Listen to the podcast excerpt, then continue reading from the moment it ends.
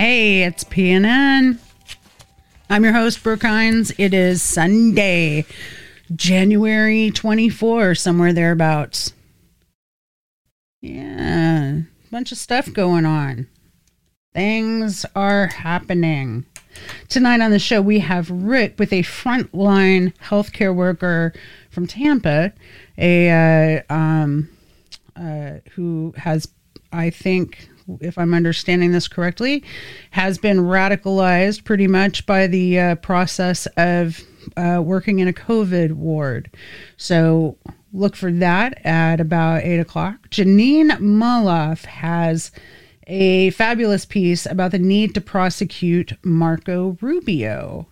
And she says, um, for the Justice Report, uh, there's a, a, dire necessity to prosecute Trump after Marco Rubio's statement to Fox uh, that impeachment is stupid. Uh, she's uh, she's rebutting that and uh, and uh, pushing towards arguing for prosecuting Trump and also, you know, some of these other guys. And I know that there's some there's some sympathy for that uh, in the progressive in, in progressive circles. What I what I hear a lot of is um, uh, the uh, people who are in Congress who helped the um, folks get inside the Capitol and who were, you know, kind of behind the scenes directing things, people like Mo Brooks from Alabama, that these guys need to be um, run out, run out of Congress. You know, because it, in, in, insurrection is is a no no. You're not supposed to do it. You're just not. You're just that's not that's not what you're supposed to be doing.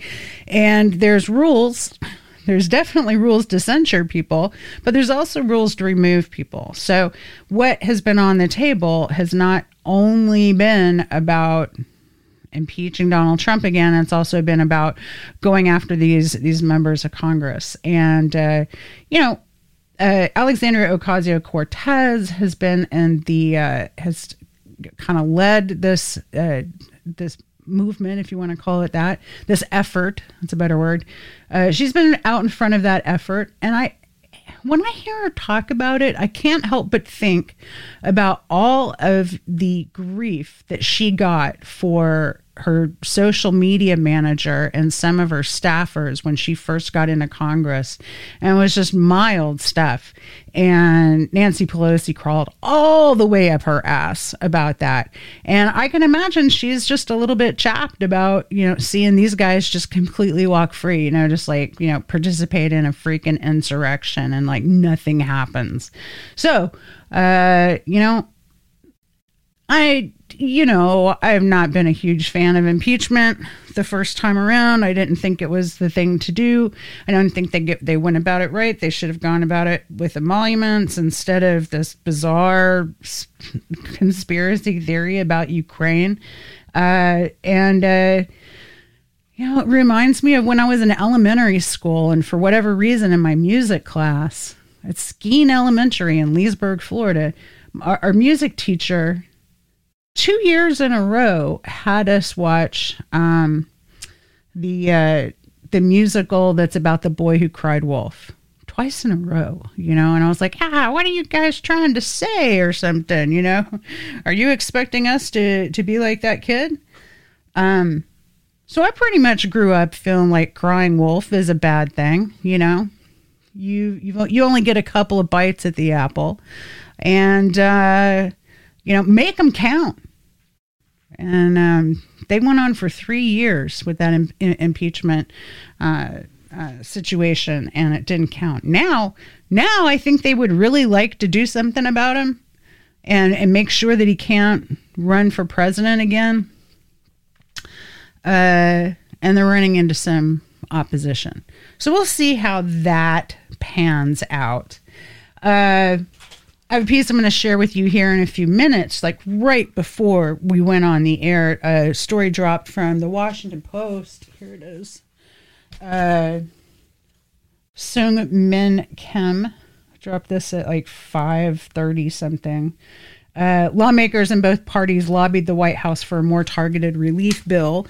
Um, what that is is that is Joe Biden's people in the White House calling up the Washington Post and saying, Hey, I want you to, to let everybody know that we're negotiating with the centrists and the Problem Solver Caucus to means test not the $2,000 checks, but the $1,400 checks. And they're going to make sure that those $1,400 checks don't fall into the hands of somebody who might need it, I suppose. So, you know, we'll uh, we'll we'll see how that goes. Um, big big doings on the twitters right now.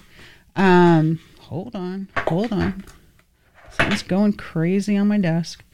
Big doings on Twitter uh, because there's this guy named Magnus something or another grew up in a in a hippie household and became a boogaloo boy or a boogaloo or whatever they call themselves the boogaloo guys. And uh, Jimmy Dore had him on because he had seen a clip of this guy talking about how he's an anarchist and that they spent the summer uh, uh, protecting the George Floyd people from the actual white supremacists who were going after them. So there's this big, um, shall we say, uh, discourse around um, around uh, you know this, this crops up from time to time, and I've talked about it from time to time. There's a discourse around whether or not you should ally with uh, whites with these right wing people. You know, now this guy doesn't identify as right wing. He identifies as anarchist. However, he is also associated with the Boogaloo guys, and the Boogaloo guys, even though he says that the media has it all wrong and they aren't really insurrectionists. They aren't about having a civil war or whatever. He says that they're about like protection or whatever. But you know, whatever. That's fine. Um, it's not my cup of tea. You're never going to find me marching uh, with you know a guy in a Hawaiian shirt carrying an AR-15. No, thank you. Um, but that reminded me that earlier this week there was there was an arrest in Central Florida of a Proud Boys organizer. Okay, and this Magnus guy is real keen on letting you know that the Proud Boys and the Boogaloo guys are two totally separate things. Okay, whatever. The Proud Boys are way nastier, supposedly. So there's this uh, Proud Boys organizer arrested in Central Florida uh, as an organizer of the U.S. Capitol the Orlando Sentinel said riot. You know, they didn't say siege or any of that. They they just called it a riot. okay. Uh, I don't know if that's AP style or what. Anyway, so I so I looked this guy up.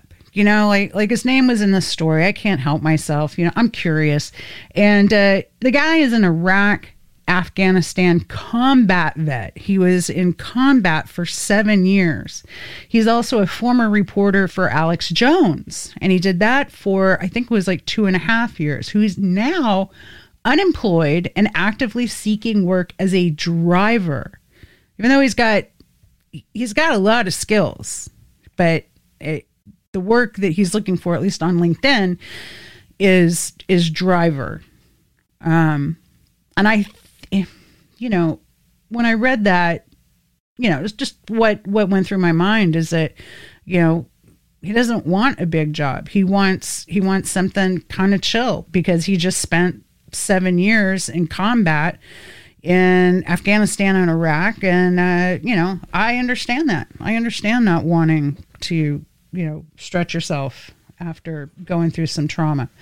But anyway, um, this reminded me, this guy and his whole situation, you know, he's uh he's from Ormond Beach. He clearly is he he doesn't come from money. He's uh he was a non-commission uh, in the in the military. Didn't spend enough time in the military to come away with any kind of you know uh, stipend or pension after leaving. It was only seven years, even though it was all seven years in combat. But this reminded me of this p- professor I had. His name was Joe Corso, and he is a political science professor, taught at East Tennessee State University, where I went. One of my favorite guys in the world. And he taught he taught a lot of theory. So uh, theory and like urban studies, things like that. Um, you had to take his classes if you were majoring in poli sci uh, because you had to know about uh, modern and classical and contemporary um, political thought. So, so those were the main things that he taught. So I liked this guy a lot, and it was one of those classes where you sit in a circle. You know, all the tables are in a circle in a room, and it's about discussion. You know, it's it's not about listening to someone lecture. It's about having a topic and being able to bounce it around the room and move it around, move the discourse around. And at one point, this professor put a book in my hand called The End of Ideology by Daniel Bell. This this this I think it came out in 1960. It had been written in the 50s, and and uh, he gave it to me with this sense of this this is the key. This will really help you. You need this. Use the book luke. And uh and so i went and i read it and i was like it was all about how um we had moved beyond the need for fascism and communism. Okay, the writer was very, very concerned about like socialist movements, and and he was he was touting that in the fifties they had moved beyond the need for any kind of of fascism or communism because there was a chicken in every pot. People had jobs, people could afford houses, yada yada yada yada yada. Yeah, so no more ideology is necessary seeing this guy from Ormond Beach with this history right here, you know, combat vet, worked for Alex Jones. Oh my God. And, uh, and I'm thinking, this is a guy who early in his life had a very freaking tough job, uh, probably experienced some trauma, and uh, came into a proto fascist ideology probably came into it in the military. Um, now, why why didn't people become fascists in the military in the fifties? You know, I know plenty of old dudes who were in Korea and Vietnam, and they weren't freaking fascists. They'd get in and out of the military and not, you know, become freaking proud boys or brown shirts or whatever you want to call them. Uh, that's something that's happening now. And I remember reading this book and I was just like, I, I can't relate to it because I was going to school on grants and loans and I had three jobs and I sold plasma. That I, I didn't, there wasn't a chicken in my pot.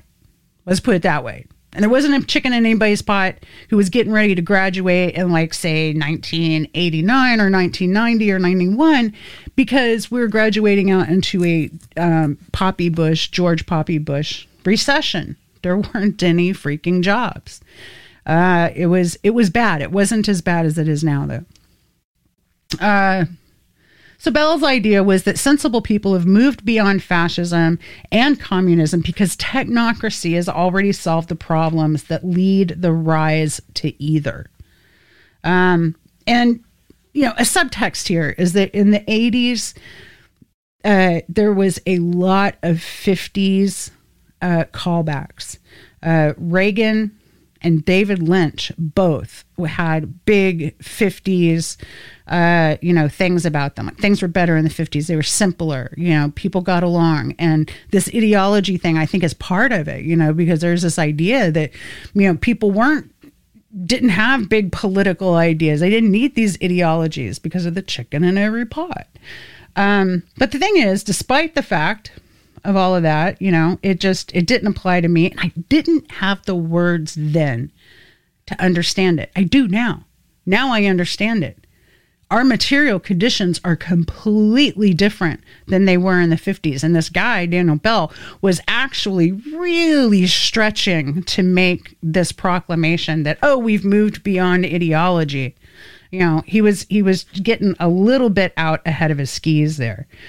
Um, but you know, going back to Joe Biggs, that's the guy who was arrested with the with the Proud Boys in Ormond Beach it feels like to me um, that here we are in in 2021 with both rich and poor folk fascism. It's on both sides. You know, these Trump supporters, they are commercial real estate brokers and they are combat veterans. It is both. You know, and and they get the guys who are combat veterans to go and do their freaking dirty work. That's the way it freaking works. That's the way it's always worked. Um, and thank God we have competing ideologies now. Because I think that if there wasn't, you know, people on the other side saying, look, we have to do more for people, we have to do, we have to adopt more socialist policies. If there wasn't a balance there, then these guys would totally be running away with the show at this point. Um, technocracy can't kill ideology because technocracy isn't designed for justice and equality. That's where it went wrong in the 50s. Yeah, so maybe there were a chicken in every pot if you were white or dude or owned some property, right? If you were the right people, you got a chicken.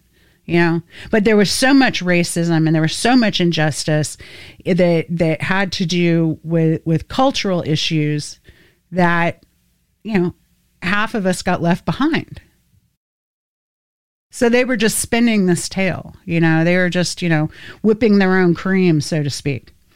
Um, and, and, and also other forms of oppression were ascendant. There was, there was the, the Vietnam War was getting ready to happen and we're just getting d- done occupying Korea.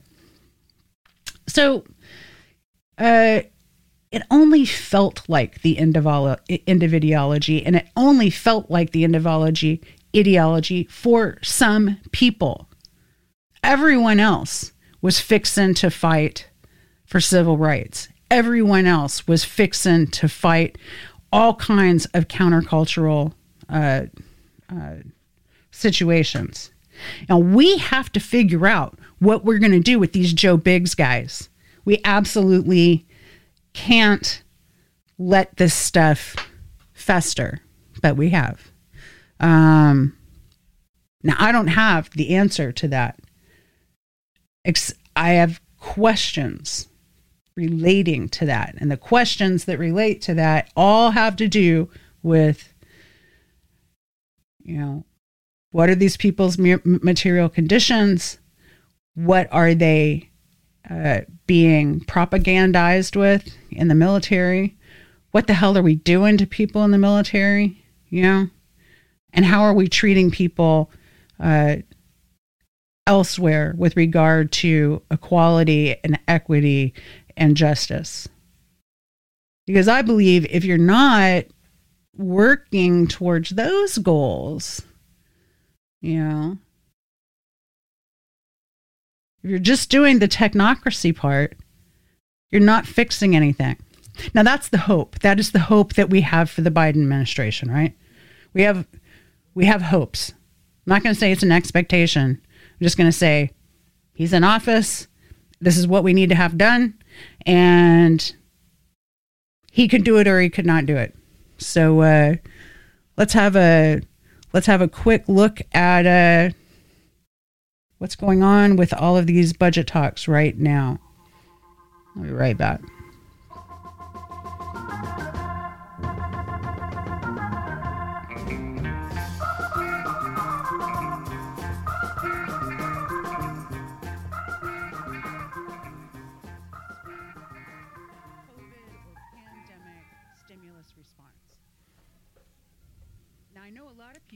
Have in their mind that the amount that we've spent is somewhere in the neighborhood of 2.4 trillion because that's the number that was has been attached to the program. I'm going to back this up. then restart it. There you go. Okay. How much do you think the United States has spent on COVID or pandemic stimulus response. Now, I know a lot of people have in their mind that the amount that we've spent is somewhere in the neighborhood of 2.4 trillion because that's the number that was has been attached to the programs that included some stimulus money for people rather than businesses. But the fact of the matter is, we've spent well over $6 trillion in COVID relief. And this has been largely through the Federal Reserve. There's been more than $4 trillion through the Federal Reserve in cheap loans to corporations and, uh, you know, to, to make the stock market happy. So this afternoon, right before we came on air, an article dropped in the Washington Post entitled Lawmakers and Both Parties Lobby the White House for a More Targeted Relief Bill. Now, this effort is being led by the National Economic Council Director Brian Deese, okay, who called together a group of centrists, you know, because they're the ones who really make the decisions around here, called together a bunch of centrists, including Joe Manchin, Susan Collins of Maine, Mitt Romney of Utah, and the entire problem solving caucus. That's that's who they're talking to. And and guess what they think? These guys who've already spent over $6 trillion now when it's time for people to actually get some money they're saying oh it just seems like we're spending too much. We can't do that. And so they want to make these $1400 checks you know not the 2000 that, that we were promised. They want to make these $1400 checks more narrowly targeted so, you know, here comes the means testing, right? So it's going to be more narrowly targeted, apparently. And they're absolutely letting Republicans and Republican like people. There's only one Democrat who's actually named in this article, and that's Joe Manchin. Uh, they're letting them run the show 100%. Now, David Sirota did a really good piece uh, earlier this week. This was a cover story of Newsweek, and it's Can Joe Biden succeed where Barack Obama failed? And of course, it starts out talking about how uh, Barack Obama came in with all of this bluster about hope and change, and pretty much immediately, you know, rolled over and showed his belly to the Republicans. You know, he just did not have the stomach to uh, to have any kind of conflict with the Republicans at all. He gave them all this leeway, gave them everything they wanted. You know, uh, people didn't get bailed out in the in the housing crisis, and for all of his trouble, you know, he expected to make some friends on the Republican side of the aisle. For all that trouble, they freaking hated him. he, he didn't get anything out of that deal at all. And so, what David Sirota is saying in this piece in Newsweek is that he's going to have to go big and he's got to have to go big in an FDR way. And that's not just a political calculation, although the political calculation is very freaking important. But he's got to go big because we've got to fix the stuff that is broken right now. We have a completely broken economy. We have people who have been out of work for going on a year. We have uh, an inability to go to school while the pandemic is still raging, and yet we we have you know Joe Biden saying, "Oh, I'm opening up schools again." All right. Vaccine cannot get distributed to people because we don't have a distribution uh, network for healthcare at all you know?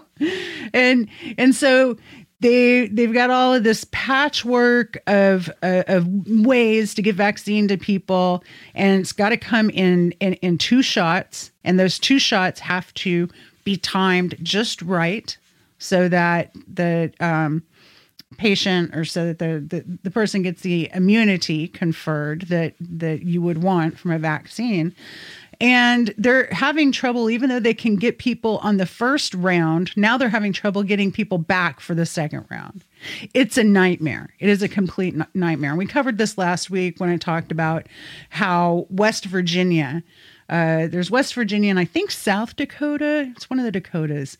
Uh, these two states did not sign on to the agreement to have CVS and Walgreens uh, do the distribution on the vaccine. And these are the only two states that are actually getting vaccine distributed. Now, I should tell you something about you know wh- where we're at in this country with regard to healthcare. Now, just as a refresher course, here is here is what Joe Biden did during those Obama years. He he he backed the bank bailout program. Uh, he pushed a stimulus bill that was way too small. Uh, he promised a change from uh, Bush administration to uh, who had tried to privatize Social Security and went back in. Joe Biden was, you know, one of the he was the leader, the point person on the cat cat food commission, the the Simpson Bowles to uh, to cut Social Security through a number of different uh, mathematical formulas that all, you know, added up to less money for people.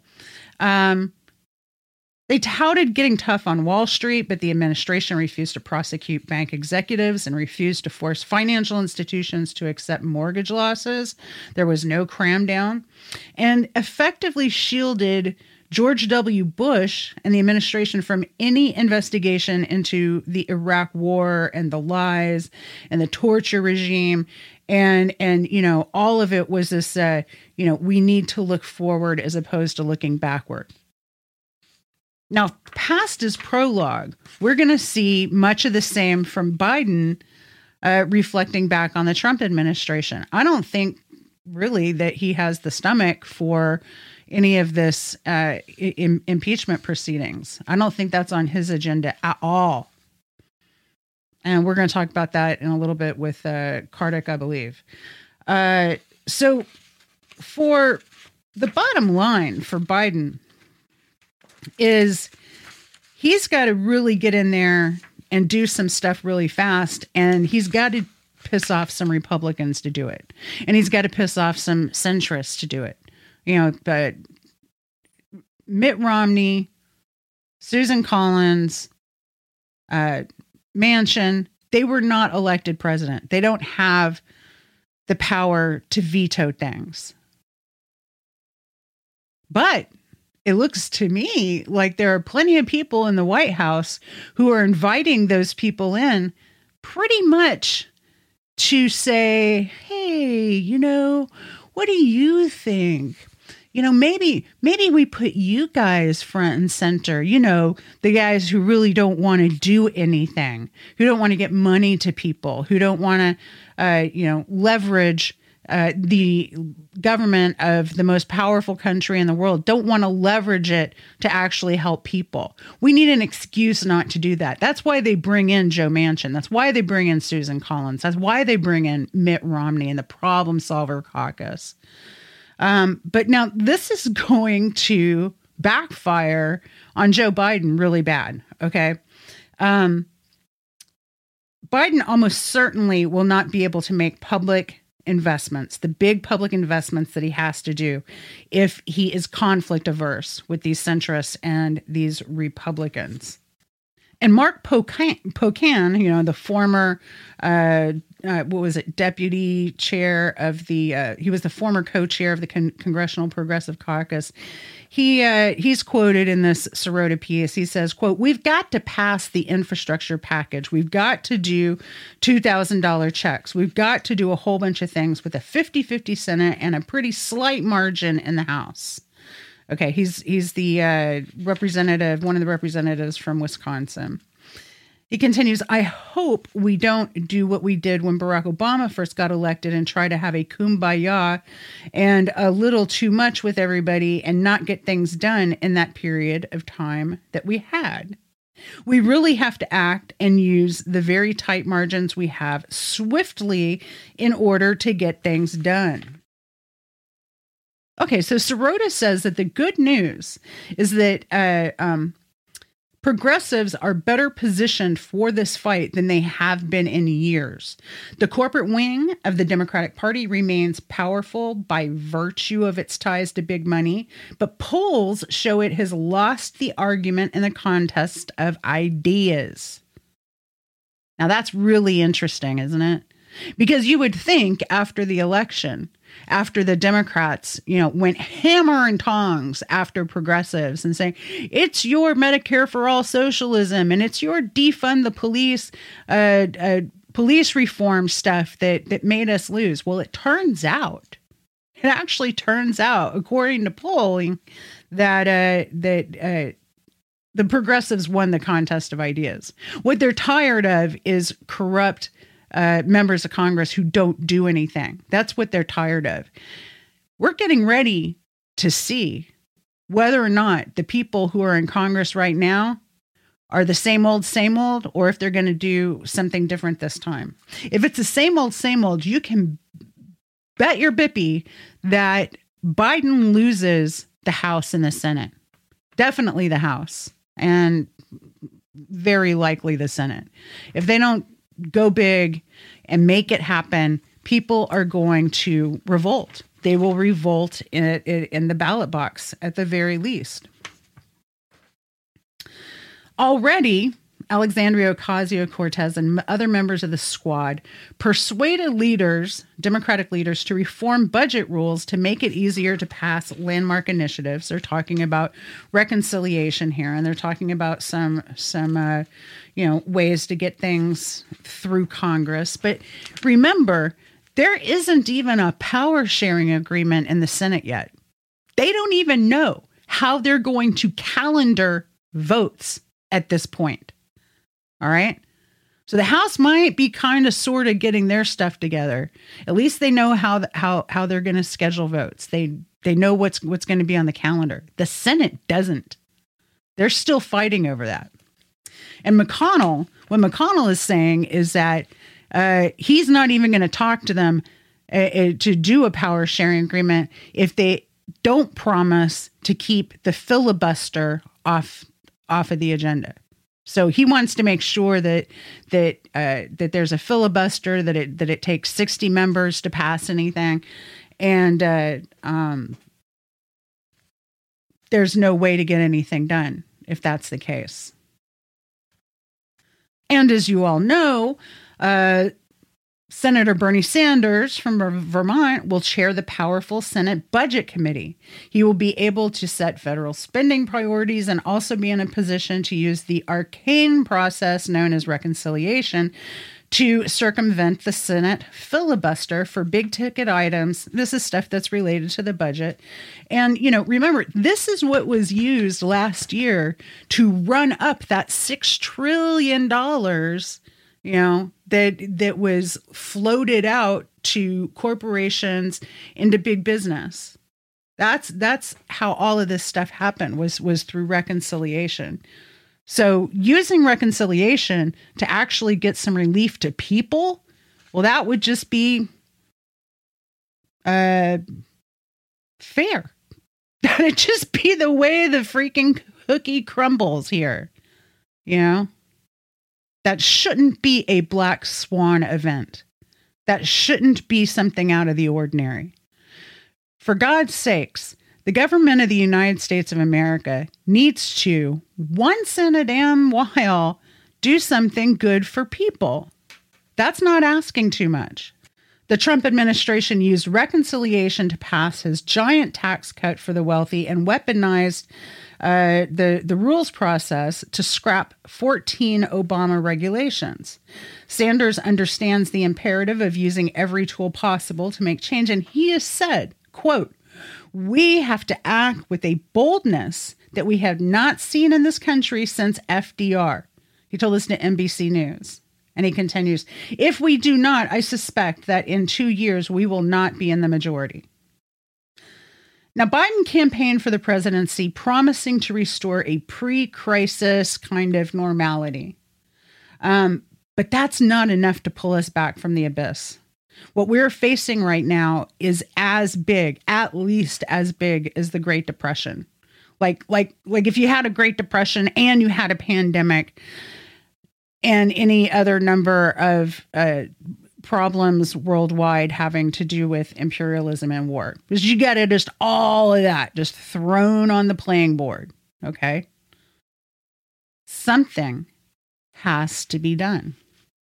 Now, when the Republicans are uh, are in power, and even when they aren't in power, they find a way with as little as nine representatives known as the Freedom Caucus, they find a way to get exactly what they want. They find a way to, when they're in the minority, to gum up the works. And when they're in the majority, they find a way to throw money at their donors.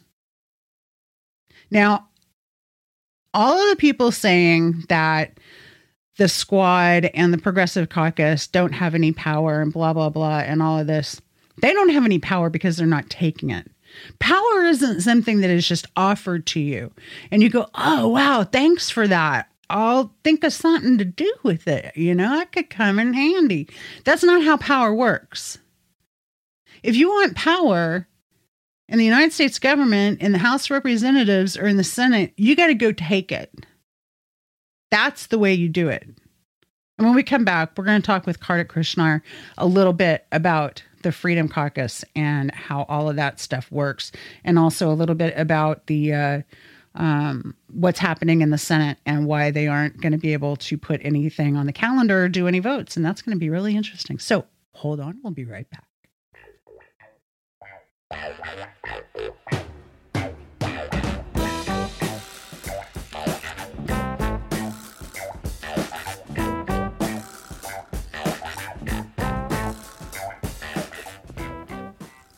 And we should be back with Kartik Krishnaiyer. Hey, Kartik, are you there? I am here. How are you? I'm really good. I, you know what? After a week of, I actually felt like crap most of the week, and I think I'm coming out of it. So, yay! It's a good Sunday. I'm, yeah, and it's. Uh, I, I will say I, I was sick inauguration day, also like you, but um, I uh, I didn't realize how I would feel after Biden was inaugurated, right? I didn't realize I would feel like this huge burden had been lifted. I, I mean, people say this stuff before it happens, but not having to wake up every morning and worry about what Trump is doing and what he's saying and what uh, what might happen to the country actually is a pretty big relief. But unfortunately, we still have uh, the leading insurrectionists and, and, and Trump enablers making a lot of noise. Uh, in fact, making as much noise as they've ever made in the last few days. Yeah, ar- arguably, things got a lot uglier in the last few days than they had under under Trump. I mean, Trump, in a way, was a, a bit lazy.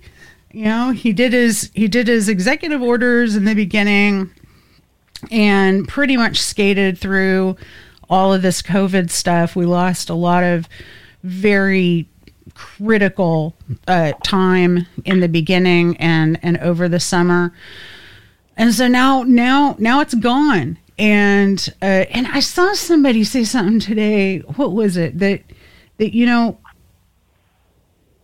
he's gone now. I mean, along the same lines of what you what you're saying, he's gone now, and uh, we can start thinking about other things. We can start doing other things. And so that's why I wanted to have you on because uh, the things that need to happen are uh, have a lot to do with um, you know we need some perspective from from history. So uh, last night there was a debate, or maybe you might call it a discussion. It was uh, quite contentious uh, with the bad faith podcasters. Briahna Joy Gray and Will Menaker had Sam Seder on the show uh, to hash out their differences on Force the Vote. And one of the refrains that Sam Seder kept coming back to, you know, as the I'm the stern dad here. You know, he's like Gen X and they're like, uh, you know, much younger millennial types. And uh, he kept coming back to what are what are eight or nine people in in in the house gonna do? I mean, there is absolutely no power in eight or nine people. And you know, I thought when he said that, and, and, and this always comes to mind, is that the, the, the Freedom Caucus, you know, uh, do you guys not pay any attention to what the conservatives do? The Freedom Caucus started with nine people. One of them was Ron DeSantis. And is it Ron or John? Anyway, DeSantis, our Ron our DeSantis. Yeah. yeah, our yeah. our lovely governor. Our governor. started with him uh, and uh, Mo Brooks from uh, from Alabama. Just, just just a lot of nasty nasty types. Uh, started out with nine. Jim Jordan was one. Uh, it started in, in 2015. Mick Mulvaney was one. That was the one. Mick Mulvaney was the guy I remember um, when it started. Now, I guess Jim Jordan uh, is, maybe the most vocal, but I remember Mulvaney being the really the one that really irritated me because he was more bookish and more kind of um, he seemed more refined than the others. Mm-hmm. So to me, he was very very dangerous. And then he did go on to serve in the Trump administration, as did Mark Meadows, who I think was one of the founders, who who is uh, uh, who doesn't come across as well as Mulvaney. But I mean, it was a pretty distinguished group. At Amash, uh, uh, a small group, but a distinguished group uh, on the right. Yeah, and Justin Amash, yeah. who doesn't exactly yeah, fit the uh, he doesn't exactly fit the the mold of a um, of a of a DeSantis. He's he's a little bit more just libertarian rather than a crazy person.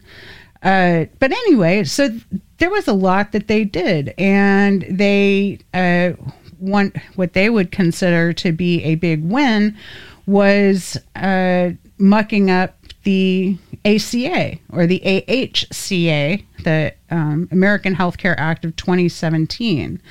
Uh, you know, like this grew out of the Tea Party movement, and they were able to uh, put a bunch of amendments on it, and you know, they got their way on just a ton of stuff. So, what what in your experience, what in history have there been any other times where small groups in the House of Representatives or in the Senate, small groups of lawmakers come together to effect change? Yeah, it, it ha- it's happened fairly regularly. Now, uh, in Seder's defense, to a certain extent, I would say I think he's taken this shtick, which I don't totally disagree with. You and I may disagree with it, but I think in a lot of cases, uh, the, the, the uh, far left progressives are not very schooled or, or, or, understanding in the ways that Congress works and, and, the way Washington works, and they expect they expect big things, and they're they're not always realistic about what can happen in the Congress, which I think is a point he's tried to make before. Um, and so, one of the reasons why I don't think I think a lot of progressives didn't understand what AOC and the squad were doing voting for Pelosi. That having been said, in this case, he's wrong uh, because there is no question we've had uh, small groups, small caucuses uh, come together. I, I think first off, 1981, when the Democrats were still in the majority in the House, but had lost, and I think I've talked about this on the show before, had lost 36 seats or something. Lost, uh, well, we lost, I want to say 12 or 14 Senate seats that year. Was horrible. 1980 was a horrible year for Democrats, but the Democrats are still in the majority in this House. Tip O'Neill is still the Speaker. And what ended up happening is you had a small informal group of 10 or 15 conservative Democrats from the South, uh, led by the likes of Sonny Montgomery from Mississippi, uh, Charlie Stenholm from Texas, uh, and uh, and Phil Gramm from Texas, who would eventually switch parties. Uh, that undercut, you know, they, they were working uh, against their caucus and against uh, their their speaker in terms of budget and spending priorities and the Bush, uh, excuse me, the Bush tax that will come later, the Reagan tax cuts, and eventually Phil Gramm, who had a seat on the budget committee, um, was found out by Tip O'Neill to have been um, colluding with the White House, talking huh. to the White House, uh, etc. So what ends up happening is um, they their caucus, uh, it, it, there are informal caucus, and they were called the boll weevils, right? Because they were from a lot of cotton picking states uh, and a lot of rural districts. Although Phil Gramm was a uh, economics professor at Texas A&M, so he was he was uh, uh, certainly not this kind of uh, real populist. But they were they ended up undermining uh, Speaker O'Neill and, and Jim Jones, who was the chair of the, the budget committee, and the Reagan budget and tax cuts went through a Democratic House because of this group, which was only 10 or 15 originally. Now, when it came to a vote, there were about 40. But you could say the same thing. If, if you do a force vote and you say there are nine Democrats, Jamal Bowman, uh, AOC, uh, to leave, you know, and a handful of others that are vocal about it, that nine becomes 40 or 45 or 50 when you put something on the floor, which is the same same thing as the boll weevils. Um, I think eventually 35 or 40 Democrats voted with the Republicans and against their leadership of, in allowing uh, the Republicans to substitute their own budget and, and allow that to pass. Another example, when I worked in Congress, was the Blue Dogs, who were some of the actually Stenholm was still around, and actually I I had a pretty good relationship with him. I actually he's the only member of Congress when I when I was a, a, a staffer in Congress that actually let me sit in his office for an hour and pick his brain. Uh, Charlie Stenholm from Texas, who was a conservative Democrat, uh, who, by the way, never switched parties. Um, and by that time, he was beginning to vote with with Gephardt's leadership a little more because he, he really disliked Newt Gingrich. Um, but um, the uh, there was this group, ten or fifteen, and it, it grew to about twenty five eventually, of these Southern Democrats who would hold their votes from the leadership, um, from Bonior and Gephardt, who were our leaders. Uh, we were in the minority, but the, the, the margin wasn't that great. It was a little bigger than the Republican majority. They was usually, depending on the specific Congress, somewhere between they would have somewhere between 225 and 235 seats. And at the time, the Republicans still had a number of moderate um, House members. This, the, all you need to do is look up the list of former members of Congress that endorsed Joe Biden in 2020, former Republican members of Congress. Most of those people were still in the House in the in the late 1990s and were not um, they were not necessarily party line Republicans. So there was this ability of like 10 or 15 Democrats to craft this this alliance with 10 or 15 Republicans, and it happened a fair amount. It happened uh, uh, more on environmental issues and on. Uh, um, okay, so what I should say is it happened on environmental issues where those those liberal Republicans would break off and join with the Democrats and scuttle attempts to uh, to to, to uh, underfund the EPA and and, uh, and and underfund the Clean Water Act and stuff like that. And then the flip side is what happened where, the, where these conservative Democrats would break off and side with the Republicans on um, some social issues.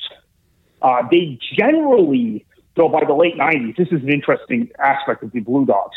By the late 90s, the Blue Dogs, a lot of them, their their spending priorities began to fall in line with other Democrats which is what's so different about now, where you have these conservative Democrats again reemerging, where they're they're more uh, they're more conservative on fiscal issues. Because even by the late '90s, when I was working in Congress, a lot of the um, a lot of the Southern Democrats that were left from rural districts had uh, fallen in line on economic issues. And actually, the last blue dog that was in the Congress when I when I worked there just got defeated in this election, Collin Peterson, um, who uh, from Minnesota. So it's happened. And then the Freedom Caucus you mentioned, it was nine members. And let's let's let's let's be clear about this. After the 2014 election, when the Republicans won the Senate, the Senate had been in. Uh, this just seems to be forgotten a lot about the Obama years, Brooke. That um, the, the House flipped in t- 2010, but the Democrats continued to control the Senate until 2014. In 14, the Senate flipped, and the House margin majority grew much larger for the Democrats, uh, for the Republicans, to where it took two two cycles of the Democrats winning a lot of seats to win um, the uh, win the House back. Because the Democrats did make gains in 16, even though Trump was elected in both House and Senate made gains, and then in 18, obviously won the House back. Nine members in early 2015 to try and set the course now that the Republicans have a majority and they are uh, they are planning for a post Obama world where they have a Republican president. And think about this by the middle of 2015, this group had orchestrated a coup within the Republican conference to oust John Boehner, the speaker, who to them uh, right. was too friendly with the president. And then Kevin McCarthy, who's the current minority leader now, but we'll get to you know we'll get through why he's he, he's he's in good stead again now. McCarthy decides he's going to be speaker, and there were some salacious. He's going to step up and replace Boehner. That's a logical thing. He's the majority leader.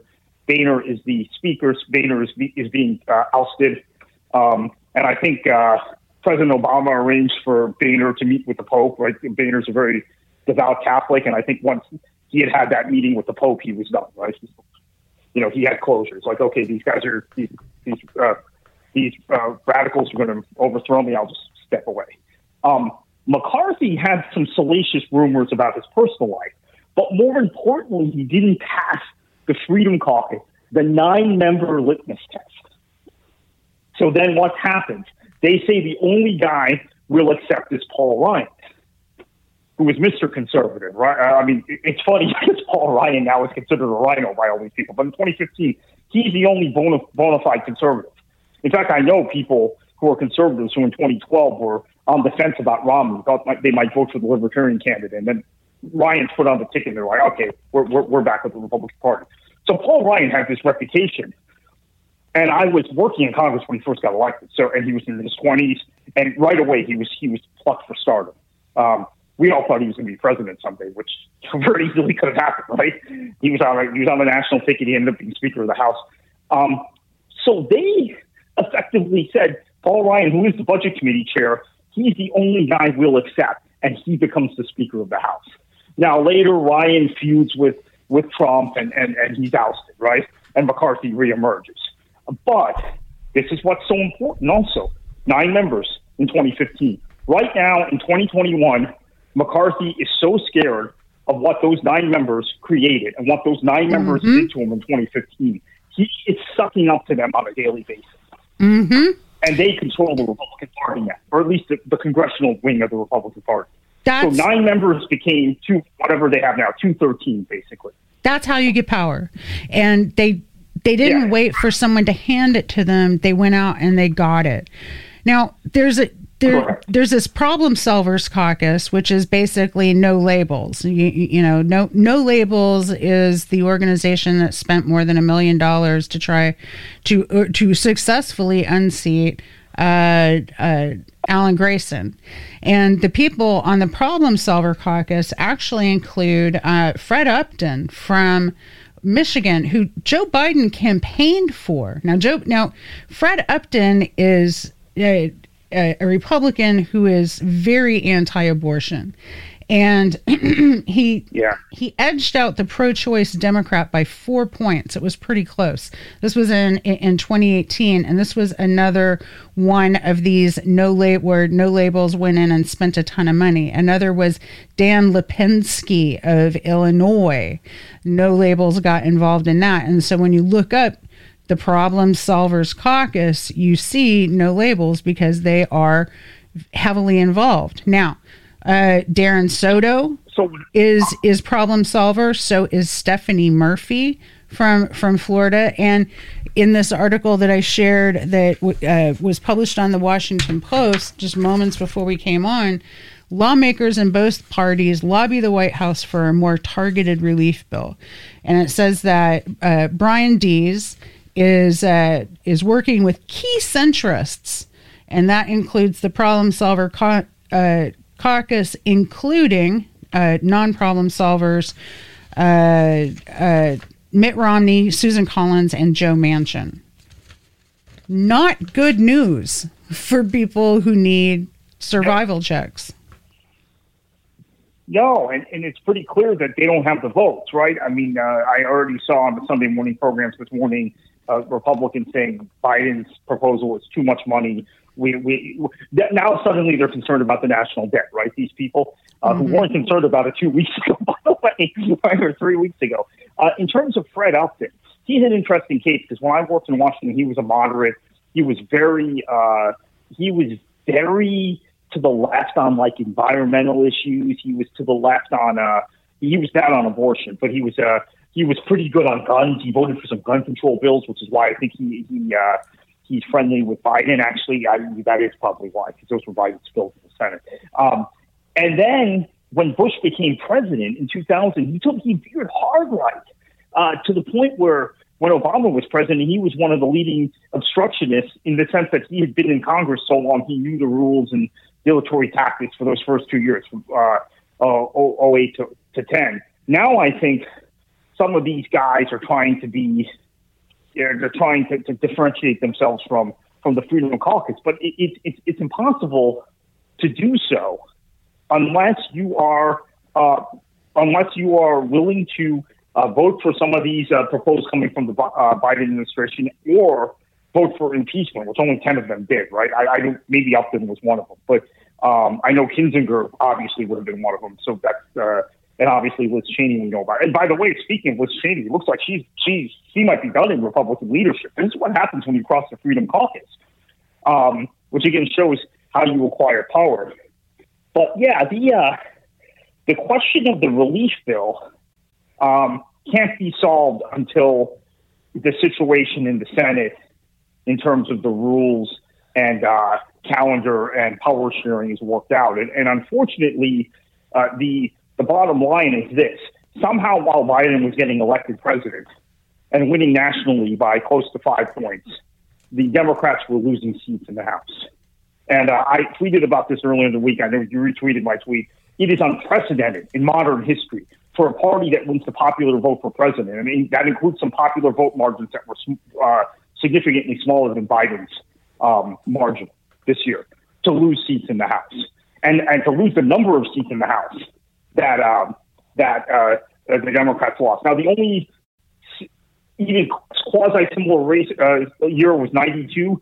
92 was a year where one Bill Clinton only got a plurality of the vote, right? he was elected, but he was elected mm-hmm. with 43% of the vote. So you can assume some Perot voters voted Republican for Congress.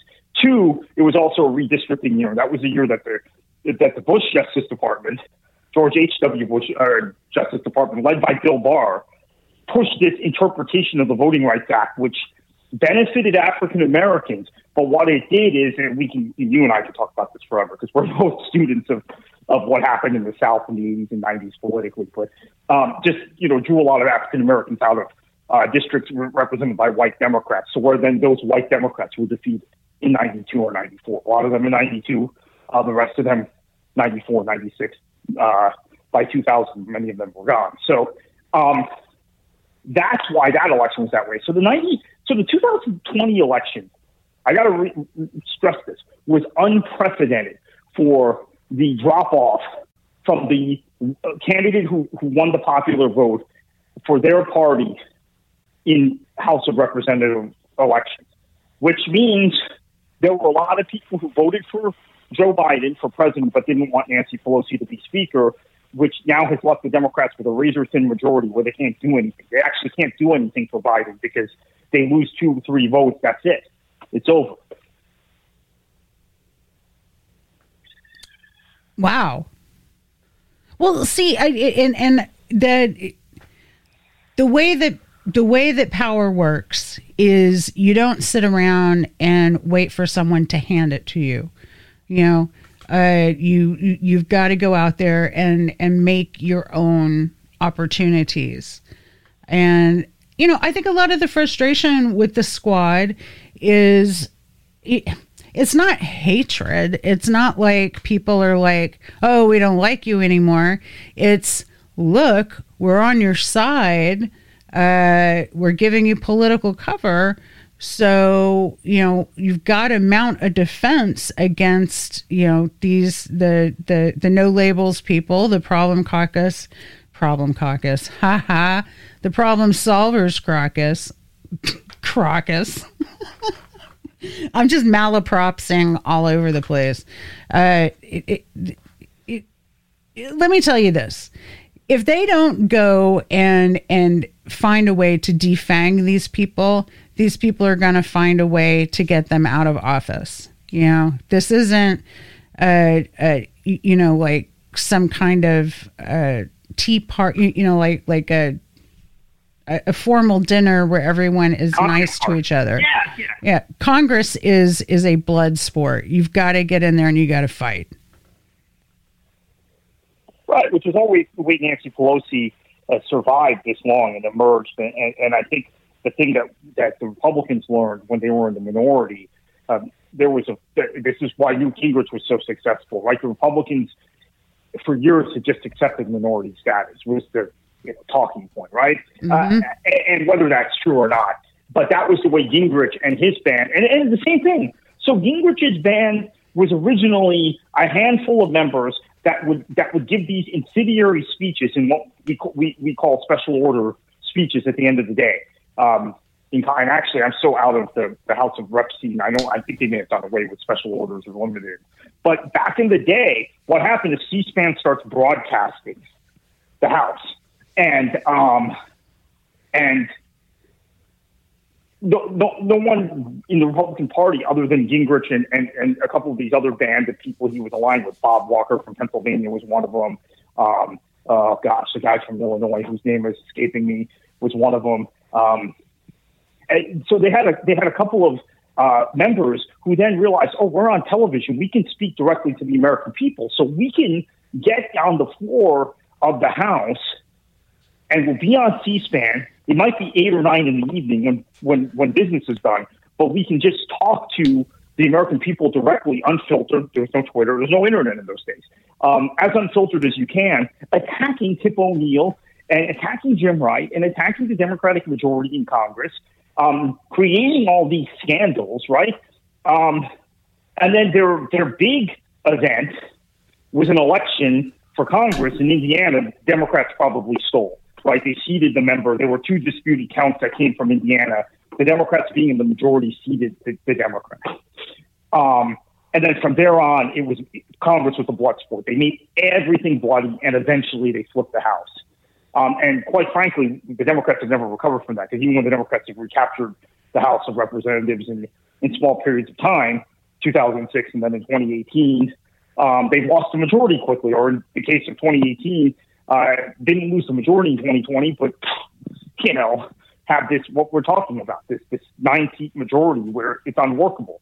And like I've said a couple times on Twitter the last few days, in a parliamentary system at this point with a 50-50 Senate, where you have a senator in Joe Manchin in your in, in, in the in what is supposed to be the majority party that's obstinate about a lot of these things, starting with the relief checks and and and and, and Biden's efforts to uh, to kickstart that.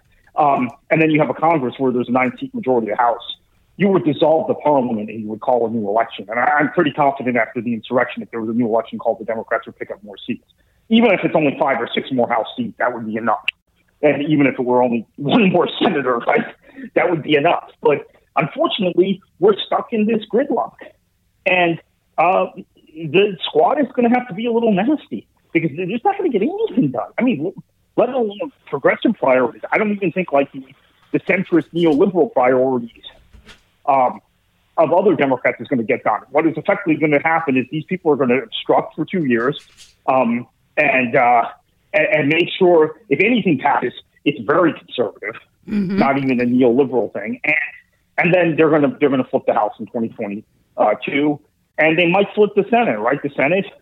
We know there are not many um, Republicans in tough seats that they have to defend. I mean, I guess Pennsylvania is open; they're going to have to defend that seat. But the Democrats are going to have to defend Georgia and Arizona, the two special elections, right off the bat that they won uh, with with with, uh, with Senator Kelly and, and Senator Warnock. Those two seats are going to have to be defended in, in 2022, in addition to uh, um, the other seats that were elected in 16. Uh, Maggie Hassan in New Hampshire, that could be a, a very mm-hmm. tough uh, tough election because what happened in New Hampshire this year was Joe Biden won New Hampshire by seven points, which was better than the point two or whatever Hillary won it by. Uh, but then New Hampshire was one of these states where there was a huge drop off.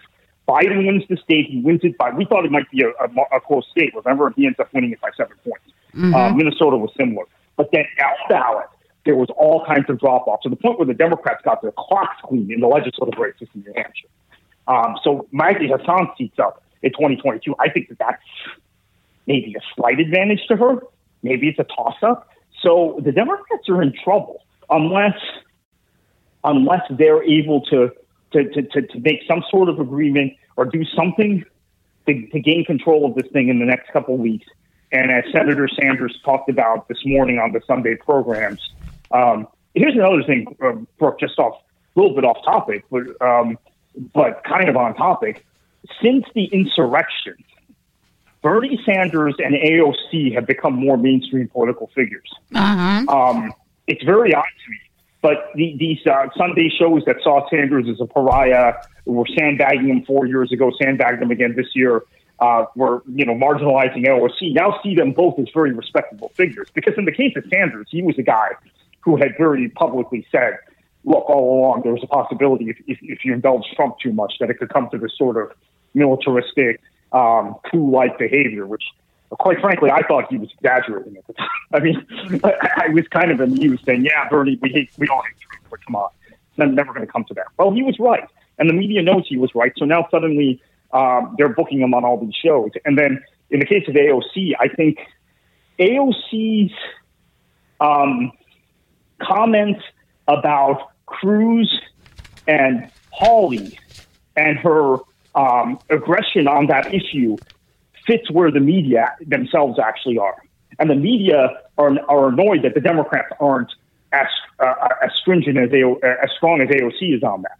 Um, and on the Lindsey Graham issue with, with, with his, uh, his call to, uh, to Raffensperger in Georgia. So this is a little, a, a bit of a window, an opening for progressives in that AOC and Sanders have both become very mainstream with the media now.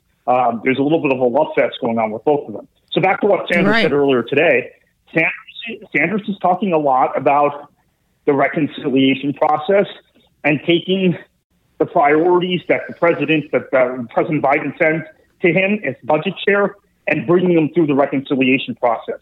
The Republicans are going to fight like hell on this, but truthfully, I think Bernie's onto something because that might be the only way to get anything done. Well, we're up because against otherwise they're going to obstruct everything. We're we're up against a kind of fascism, the same kind, a very similar kind that FDR was. And I, I was reading from a yeah. uh, David Sirota piece that's the cover story of Newsweek this week. And he ends on that Roosevelt seemed to appreciate that business as usual would not stave off fascism and rescue the country. Much, much more was required. And so, quote, there must have been an end to a there must be an end to a conduct in banking and in business which too often has given to a sacred trust the likeness of callous and selfish wrongdoing, he said in his first inaugural address. Restoration calls, however, for not changes in ethics alone. This nation asks for action and action now. And it's because they were in a moment of, moment of peril, just the same way we're in a moment of peril. And this is not the time for congeniality. This is the time to uh, to you know bare knuckle it, and uh, we got just like yeah. a minute left uh, b- before I have to roll the next uh, piece. Do you have any other uh, things you want to add? Yeah, I think I think I, I think David Sirota is, and he's obviously talking to Bernie, so uh, which we know he, he's very close with Bernie uh, is onto something here and is probably guiding Bernie on this reconciliation thing. I have to say, uh, I was skeptical that Biden would, would, would be as aggressive as we want him to be. I was very pleased and happy with uh, his actions the first three days in office. Executive orders, which I'm not in love with. I, I, I think that they, there's certain things are legislative prerogatives and congressional prerogatives, but Biden has determined the Congress isn't going to do anything. They're obstructing, so I got to do things by executive order. And that's the kind of leadership that, quite frankly, sacrilege here for a lot of Democrats. The the guys he served under eight years ago, uh, Obama, twelve years ago, didn't do. Obama was trying to be too nice those first couple months in office. I'm really surprised. Got Biden's come out of the box boxing. Um, maybe he's talking to Bernie and David Sirota also realizes he needs to take action quickly, and and he's doing that so far. And that's a good place to leave it. Thank you so much, Kartik, for joining us every time. I, I, I feel like, you know, we, we really cover some important territory and I so appreciate it. Thank you. All righty. Okay, we're going to be right back with Rick Spisak and uh, radical nursing on the front lines of the COVID crisis in Tampa.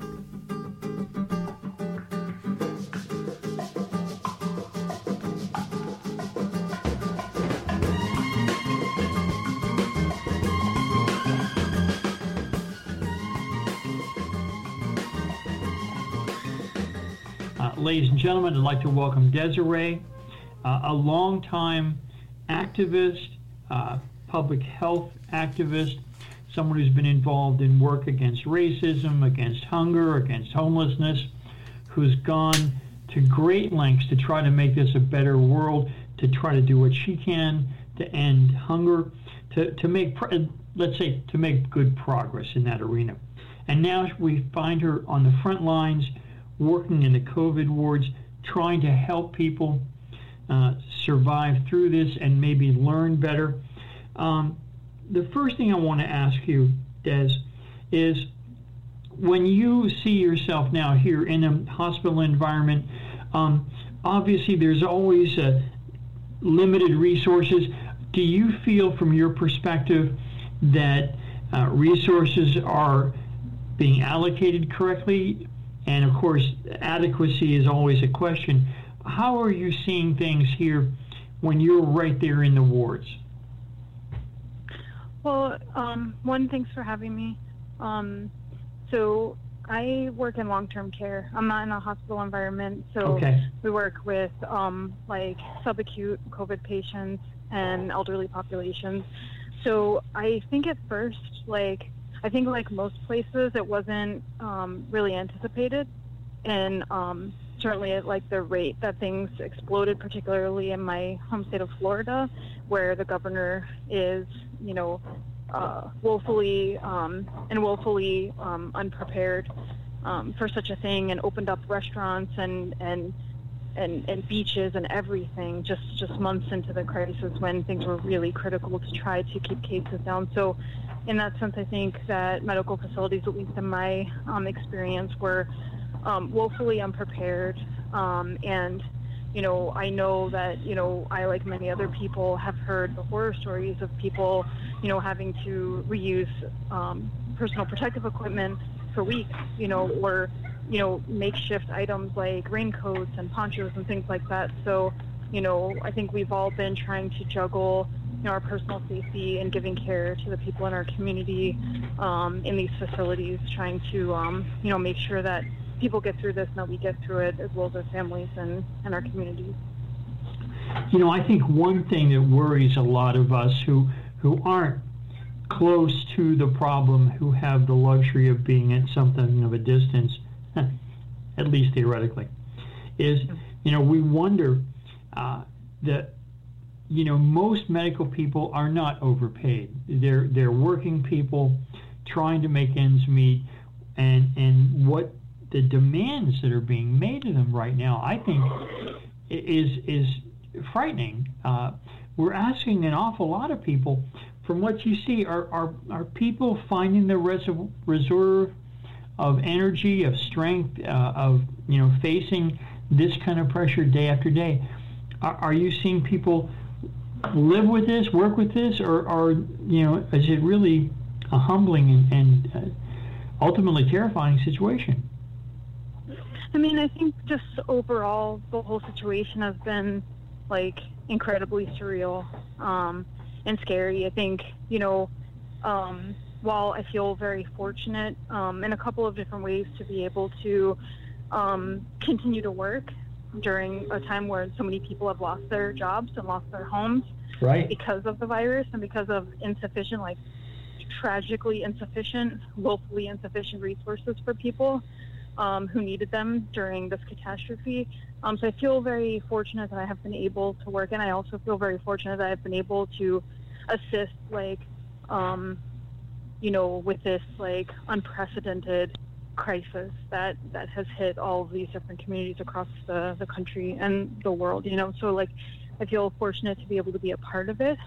Um, I had just graduated school when I got my first nursing job just a few weeks later, and cases were rising. So it's kind of been, um, you know, I mean, I don't know, just like a really surreal kind of experience, you know. And I, I really have had, um, I've taken the time to listen to a ton of the, um, you know, the intimate, like, um, um, sharing that people, that medical workers have done, particularly in like ICUs and um, different COVID units and in acute crises. And um, you know, and the, and the things that they've shared and the, the overwhelming um, feeling of grief and sadness and helplessness. And then on top of it, the complete fear and frustration that people have expressed, um, you know, in the medical field of watching people that are like these anti-masker, um, you know, people and um, people that are like virus safety shaming and things like that. So it's just, it's been on so many different levels, it's been just really intense and surreal and frustrating and, um, you know, heartbreaking. And then it's just at the same time, it just feels like nothing's going to get back to the kind of normal, you know, whatever that was that we had before the whole thing hit. yeah, yeah. Um, you know, we know that typically uh, people with low incomes or spotty incomes tend to, to be the first victims of any uh, disease vector that's that's present. Um, are you hearing? I know you still have contacts in the, you know, the poverty community, the the anti uh, poverty, anti homelessness community. Uh, are you seeing, or, or, from what you're hearing, uh, is this truly the uh, a disease that's having a, a greatest effect on uh, the poor and the homeless? Well, yeah, it's just like anything else that happens, any kind of disaster, any um, climate catastrophe, just the everyday climate catastrophe of poor air and water quality in impoverished neighborhoods. Um, it's it's like in my particular in Tampa where I live. It's um, you know in the beginning of the, this crisis, you know we had um, watched our city uh, step aside and let the walls close in on uh, people experiencing uh, homelessness. Um, while their resources were cut, they had nowhere to use public bathrooms because places had, you know, rightfully shut down. There was no contingency set up for them. There was no public bathrooms. There was not even a single hand washing station that was set up. It took around a month for the city to get a um, like a tent city set up for people where they had to wear uh, numbered armbands and um, you know if people were you know using substances they couldn't stay there because you couldn't have substances there. So people, you know, under, you know, either having to choose whether to get incredibly sick by going through withdrawals or, you know, from from different substances or, you know, be in a space where they could have access to sanitation and hygiene was, you know, was particularly frustrating in our community because the city did uh, apart from that small tent city that woefully, woefully, you know, uh, like, and and you know, purposefully underestimated the issues of poverty and homelessness in our community, you know, provided this very small resource for a few people, and it was all over the TV stations, all over the radio, and their efforts were lauded as being, you know, so so compassionate and so kind. But you know, it's it was posturing by the city. People are still out in the same position that they were this entire time. There's still no hand washing stations for people who don't have access to hygiene and sanitation. There still aren't any kind of resources for people to get like you know, masks or different things that they need to stay safe in a population that doesn't have access to, you know, the kind of medical care that other folks have access to. So that's been really frustrating. And I'm, I can only speak really for my community and the things that I've seen here, but that's something that we were trying to address for a long time, not just, you know, like protesting or, you know, calling, but trying to call the city's emergency manager, trying to find out what plans and what contingencies the city had set up for something like this so now we're in a setting where the same exact problem is continuing, only it's going to be greatly exacerbated because they're about to have a Super Bowl in Tampa, which is going to bring tourists and people, you know, and it's it's going to create like a mass spreader event in our community. And then when all the tourism leaves and all the football fans go home and things we're stuck with a community with you know you know what I fear is going to be really rising numbers and really strong impact from you know from an event that really doesn't need to happen right now. You know. I so. I have to admit, unfortunately, that I'm so far away from that. I had no idea they would still even have something as stupid as a Super Bowl game. But there you go. Um, let me. You're a person that has thought long and hard about different societal ills. Uh, I want to ask you: Do you do you have some reason to hope that, you know, granted we've had a change of administration, granted we've gone from someone who has at least some compassion uh, from this, this maddening denier mentality. Uh, but I, I, I honestly am completely puzzled as to how a man with any compassion, as we, we can hope that Mr. Biden is, why does he not understand the necessity for access to health care for everyone? Do, do you see us moving in a sensible direction? At least stimulated by this? I see that the status quo has been, um, you know, regained from someone who was, you know, an autocrat and, um, you know, like trying to build like a broad-based fascist movement. Um, so I feel like the status quo has been um, retained and grappled control of by um, you know, the, the, new administration coming in. But status quo has been, a, it continues to be a catastrophe for, for so many people. Like, um, you know, while there's so much talk, and I am very grateful that Trump is out. Like, yes. You know, yes. I'm very grateful. But now we can watch this sickening, disgusting, repugnant playing out of um, him inciting this insurrection um, that happened, this mob that went and, you know, um, rampaging through the building and you know whatever.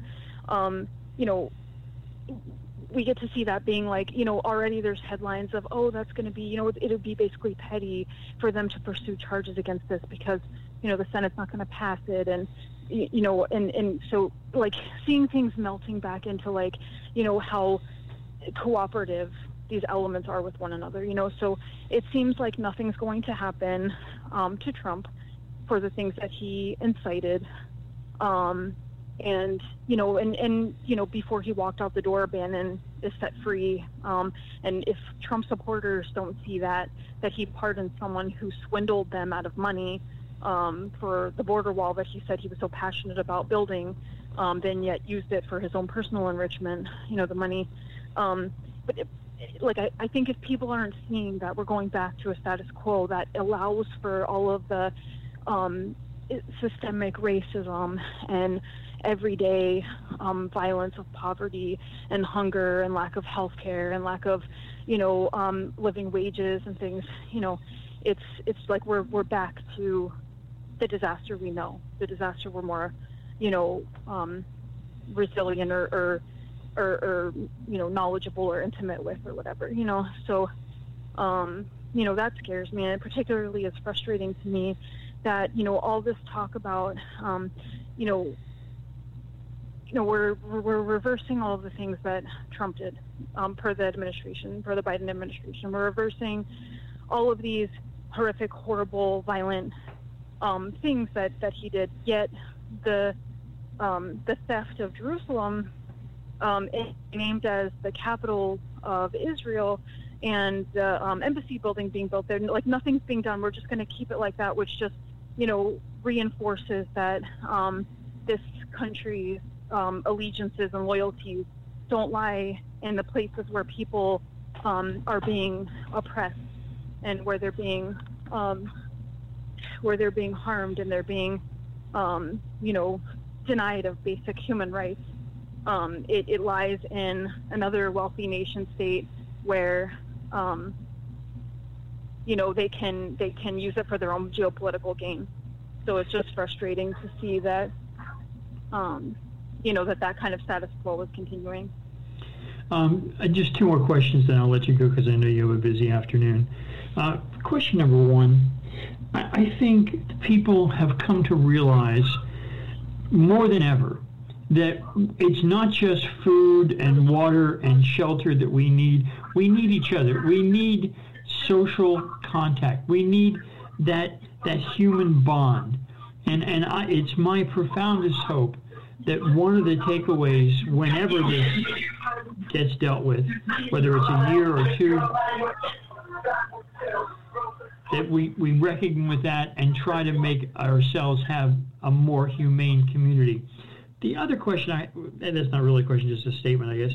The question I have for you is if you had the ear of a serious policy person, what would you say you have learned and what should they do to change how we're dealing with the rest of this COVID infection?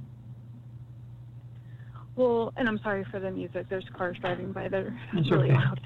Um, but yeah, I think that you know if I you know had the ear of someone with their you know hand on the wheel of empire, it would you know be masks need to be mandated. They need to be provided to people. There needs to be um, education. And I'm sorry, but the response you know, people are applauding the fact that Twitter and Facebook and these social media platforms um, have addressed misinformation. Well, this is far too late, you know, to, to address the kind of misinformation that's become rampant everywhere, you know. Um, and our public health, you know, experts from the CDC that we're supposed to trust and have faith in literally stood there while he told people to drink bleach and didn't say a word, you know.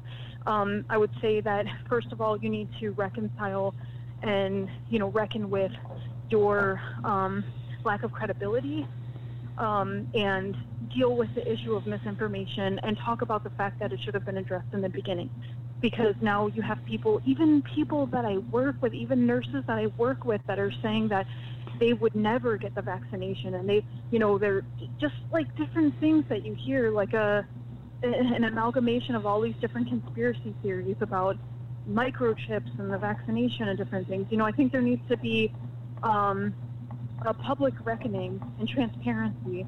You know, but but in systems of hierarchical governance, you know, there's no, you know, there's always the the status quo um, holding on to this this level of power and the information that trickles down to people. And I think that right now the best thing to do would be to mandate masks to talk consistently and constantly about what's happening, what's going on, different strains, how they can affect you, um, address misinformation, the roots of it, why it's happening, why it's proliferating, and kind of, you know, try to attain the kind of transparency that would have saved possibly hundreds of thousands of lives if, it was, you know, established on day one.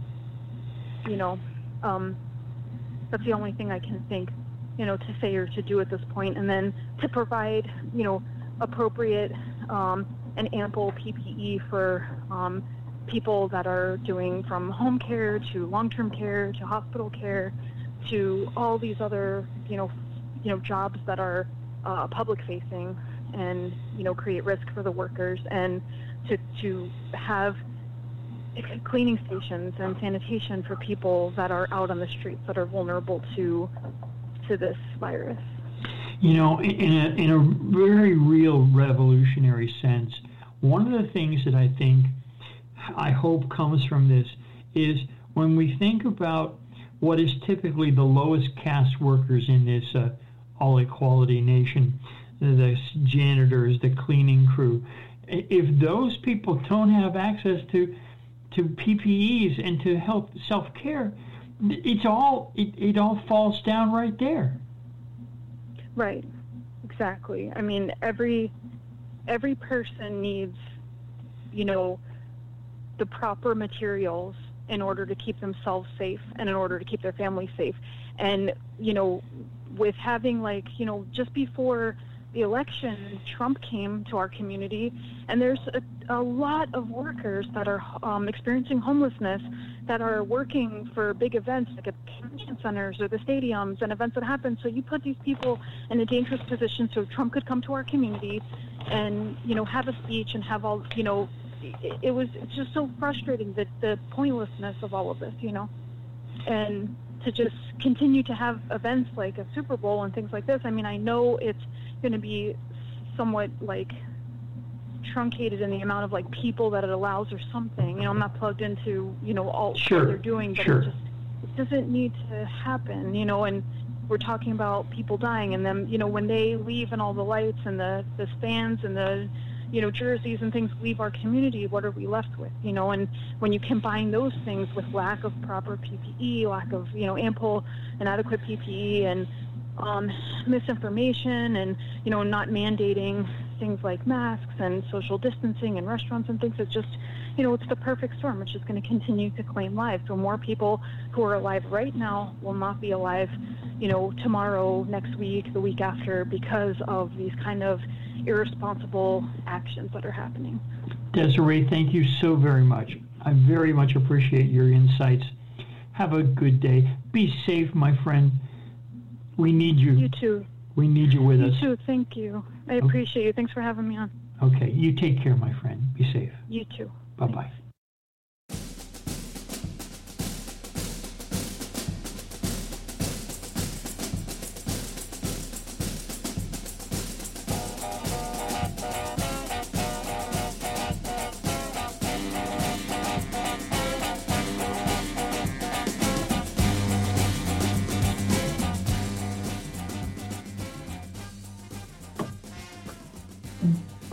And we're here with Jeanie Molloff with this week's Justice Report. And I hear this week you're working on uh, things having to do with Marco Rubio. Yeah, it, it kind of traces back to Florida, and this is basically a piece about why Trump and his accomplices must be criminally prosecuted. And no, Senator Rubio, it, it, this this impeachment trial is most certainly not stupid. So we're you know we're five days into the Biden administration, and already the GOP of Trump has backpedaled on any responsible action regarding Trump's overall record, but especially on his key role in citing the insurrection that was witnessed globally on January 6, 2021. Even on Fox News, Chris Wallace attempted to obtain a semblance of a responsible statement on the insurrection and the pending second impeachment as Chris Wallace questioned Florida's own Senator Marco Rubio. And Rubio demonstrated his political cowardice as he lazily exclaimed that Trump impeach second impeachment is stupid. And so I saw this also in Raw Story, and I'm just going to quote. And he said this today. He said that um, Mark Senator Rubio says he's going, he's going to try to end the second impeachment trial because it is stupid. And he was this was during an interview with Fox News host Chris Wallace to quote Rubio. First of all, quote, first of all, I think the trial is stupid.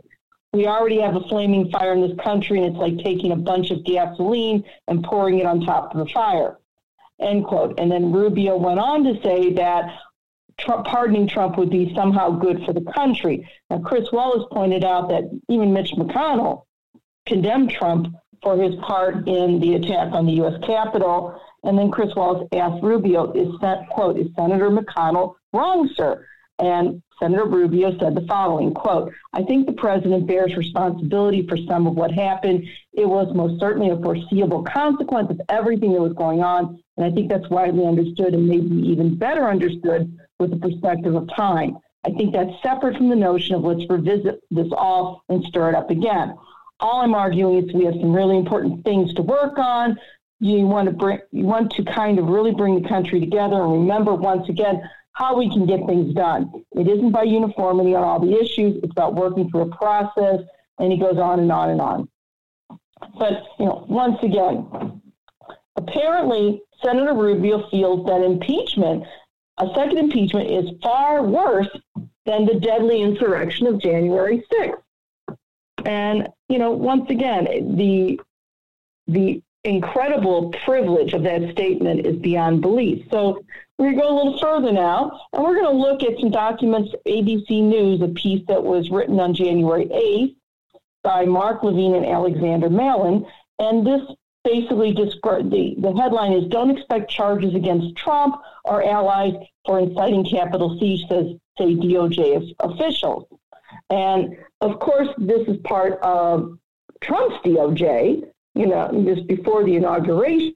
And they're claiming that criminally prosecuting Trump um, it, is basically a moonshot. And my question is okay, if Trump hadn't been president, we wouldn't be listening to excuses revolving around this moonshot chance.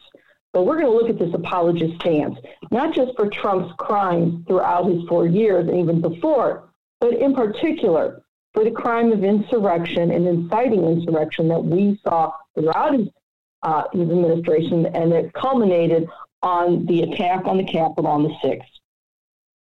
And so, you know, once again, Democratic lawmakers have said that Trump and others should potentially face criminal charges for encouraging that, that fatal riot. Remember, people died on the 6th, including uh, a couple of police officers. Um, but Ken Kohl, who was a senior prosecutor in the U.S. Attorney's Office in Washington, um, quote, said, We don't expect any charges of that nature, end quote. And so, you know, once again, we have this disconnect with the national GOP. And, but it's not just the GOP. We have this disconnect between people of power escaping uh, culpability for their actions and the rule of law that the rest of us have to face. So Representative Rosa DeLauro, who's a Democrat in Connecticut, said that, quote, while the mob who attacked the People's House um, must be charged, those who instigated them, okay, has to be, have to be accountable as well. And Re- Democratic Representative Rosa DeLauro is correct. All right. Representative John Beyer is quoted in this ABC article as well. Democrat Virginia also said, quote, those who brought about this awful crime must be prosecuted and brought to justice, end quote.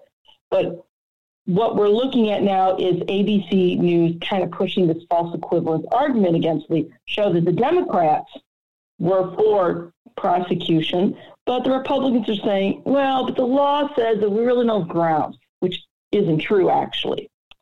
So you know, again, colleagues in the federal DOJ still, again, this was written on the 8th before Biden's inauguration, are basically saying, oh, this isn't going anywhere.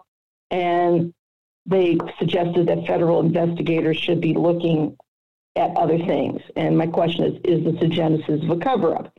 Um, Justice Department spokesman Marc Raimondi, again, this is on the 8th, said, stated to ABC News that, quote, the investigation is, quote, extremely complex and ongoing, and we will continue to follow the facts and the law, end quote. Now, I would ask Mr. Raimondi, would he be saying the same if collaborators weren't powerful political bosses such as Donald Trump and others? And then another Justice Department official, again, before Biden's inauguration, um, called this attempt to prosecute Trump for incitement and his, his colleague quote, a moonshot. And he suggests that, quote, it's a moonshot to, quote, if there's any hook for criminal liability for Trump. And um, this just unnamed Justice Department official also said, quote, encouragement can cause criminal liability, but it's got to be more than a politician making reckless comments to their base, uh, end quote. And he went on to say, because politicians, quote, blustery, incendiary comments, end quote, are still protected First Amendment speech. But this official also spoke on the condition of anonymity. And my question is well, yeah, but what about negligent homicide? All right, if you incite a crowd and then people die because you've incited them to violence, even though maybe you didn't directly tell them this, you know, there's some other things that could also be Trump could be held responsible for. Um, so then we've got basically Jordan Strauss, who served in DOJ in the Justice Department's National Security Division under Obama, told he told ABC News, "quote It would be hard to bring a criminal prosecution." End quote. Um, and I'm saying no, it's not. Uh, but Strauss also went on to say, "quote According to federal law, people can face rebellion or insurrection charges for offering aid and comfort to rioters." So a broad reading of the sedition and insurrection laws could theoretically allow for prosecution of senior officials, but the legal issues will be thorny, end quote. Now, again, this is Jordan Strauss. He served, you know, in in Justice Department during the Obama administration. He is now an executive at a the global intelligence firm Kroll, with its parent company Duff and Phelps. Kroll it was responsible, I believe, for a lot of uh, illegitimate monitoring of Occupy Wall Street and Black Lives Matter. Kroll has a reputation as well. So basically, these attorneys are admitting that they're too lazy or either are too indifferent to the idea of justice, rule of law, and, and, and saving any semblance of democracy to basically work to build a case. So, you know, once again, now there was a former Justice Department prosecutor in the same ABC uh, article that specialized in national security cases and criminal conspiracies, again unnamed, told ABC News, quote, that at least in theory, anyone who incited could be charged as an aider and an abettor, end quote, under seditious conspiracy laws. But those charges would be a stretch because what Trump did and didn't say on national television. And basically, you know, this person says, is there any evidence in the videos of an of an intent to incite violent action, or is it just the intent to encourage a lawful pro- protest? This former federal prosecutor said, "quote He goes on to say, I think the conduct was deplorable. Sometimes that's the same as criminal, but not always, and probably not here." Um, but basically, Trump did the mafioso boss thing, you know, where he hints at what he wants done without directly stating the order, but it's understood. And again, I would argue that negligent homicide charges would stick, especially if there was any other communications that they can prove between Trump and some of the organizers. But then, you know, this former prosecutor goes on to say charging a political figure with what can be argued, to quote, is political speech is, in my view, sending us further down the road to a banana republic, end quote. My response is then don't prosecute for the political speech, the hints of desired action charge then for criminal ne- the criminal negligence that Trump administration committed when they, as we spoke earlier on this last week on the show, when they sabotaged national security regarding white supremacy by cutting DHS, Department of Homeland Security, handling of those matters, and by fi- uh, firing intelligence pros who pursued investigations of violent white supremacists and neo Nazis is the cutting and, and that, that censoring of intelligence pros regarding the threat, the very real threat of white supremacy and Nazism.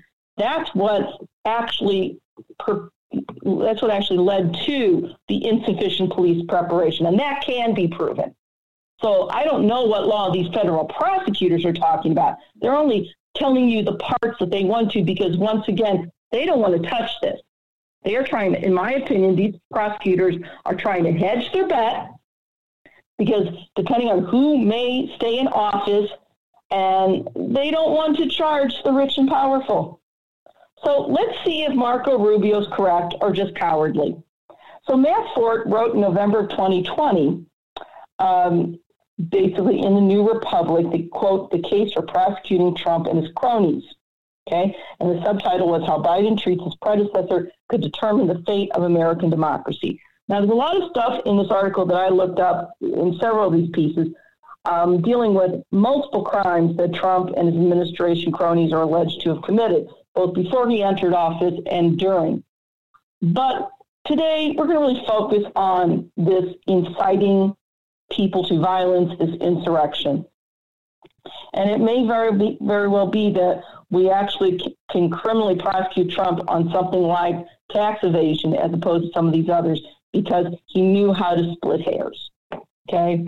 But let's go to this. All right. And this is really important because, you know, we had the previous Obama administration claim they didn't want to go after the administration of George W. Bush for allegations of torture and and and such things because quote they wanted to go they wanted to look forward not backward. Unfortunately that is a very dangerous position. Had the obama administration in my opinion pursued the crimes of the george w. Bush administration especially regarding the kidnapping of suspects the actual reversal of any civil rights reversal of habeas corpus um, the the uh, reversal of the eighth amendment against torture had the obama administration pursued that kind of almost like a Nuremberg trial situation. Trump might not have risen like he did, and definitely wouldn't have seen the same level of violence.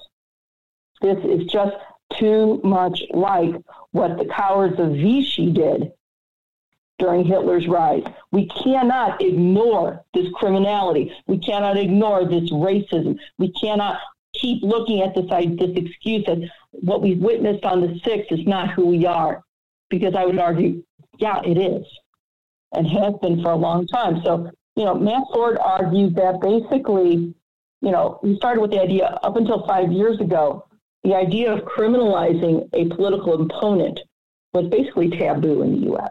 And that was, he documented that on, from the New York Times. Presidential candidates did not accuse their rivals of criminal behavior. They didn't threaten to, they didn't threatened to jail their opposition, as again, this was documented by CNN, or to pursue what are really political prosecutions by using the Department of Justice as a weapon against political opponents. all right, which we definitely saw during the Trump administration, especially under the auspices of Bill Barr. There's no question there. So, you know, once again, we're looking at a defendant like Donald Trump, who is not an ordinary defendant. We understand that. He may possess some you know, national security information that he may try to blackmail the government or keep himself out of jail.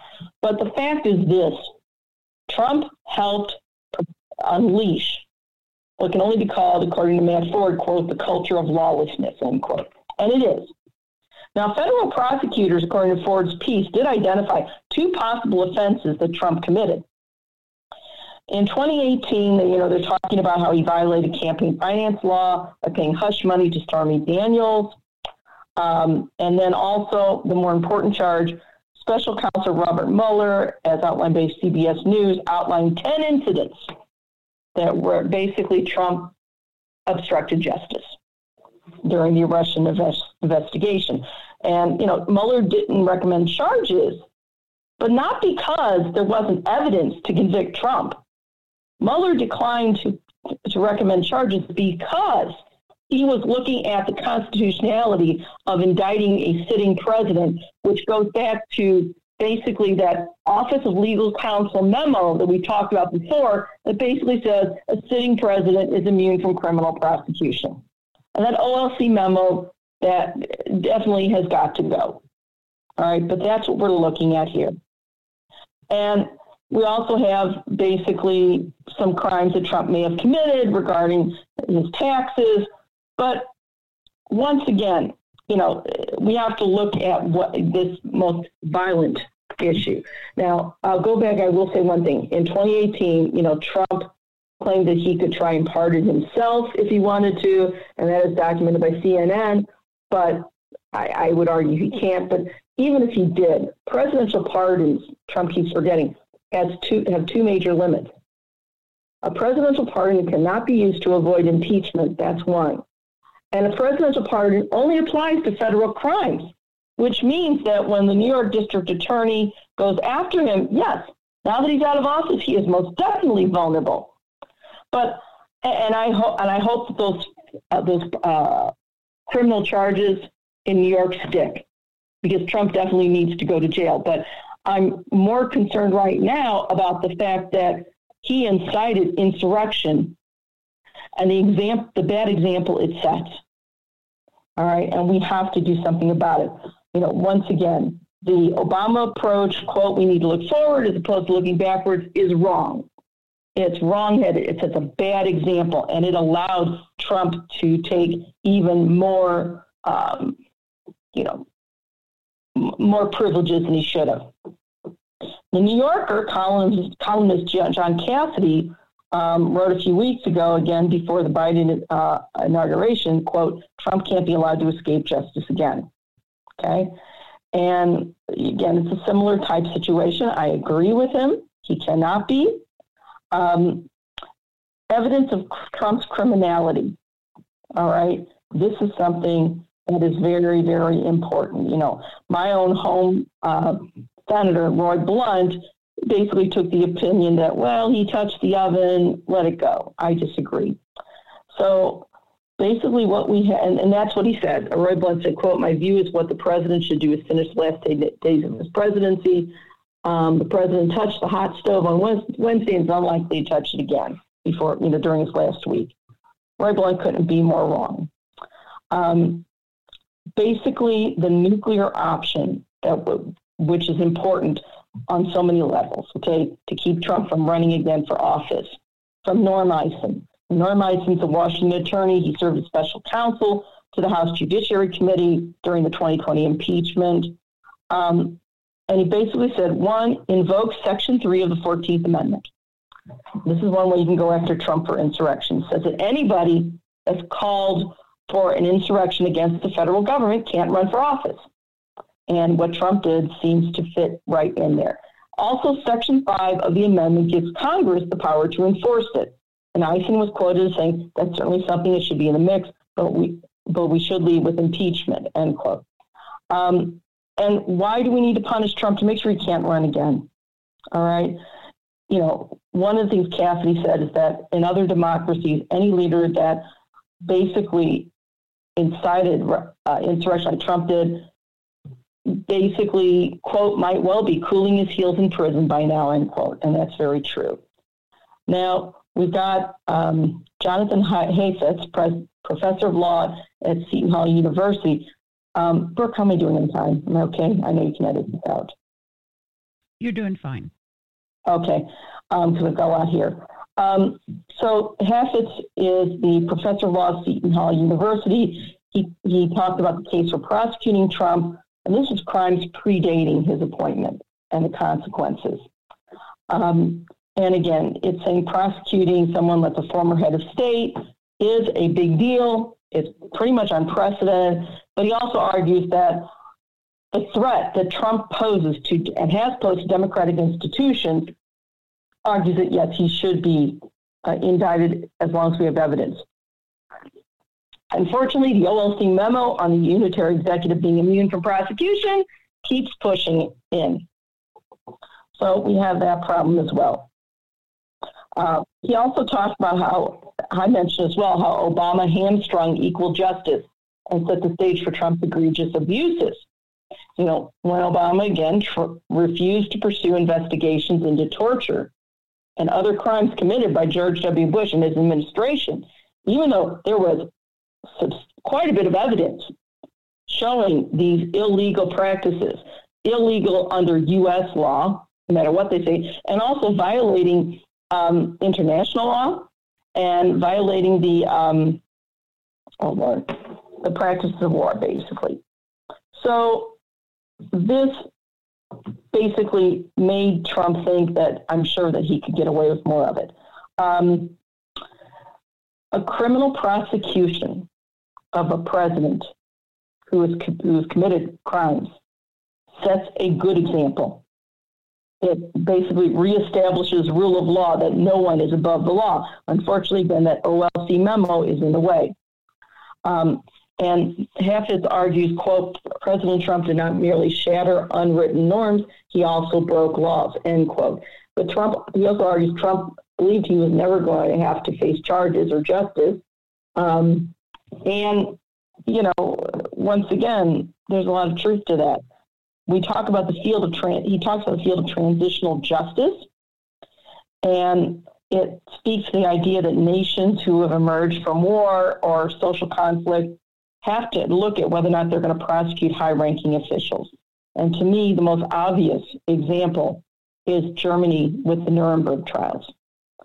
We have to do something that is similar.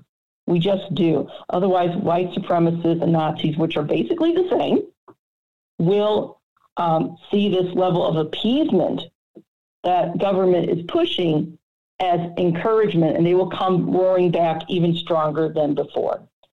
Um, now we have the Lawfare blog.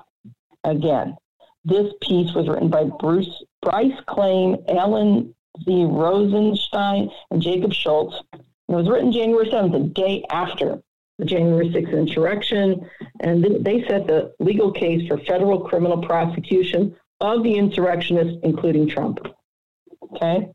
And this is from the Lawfare blog. And basically, they prepare the case.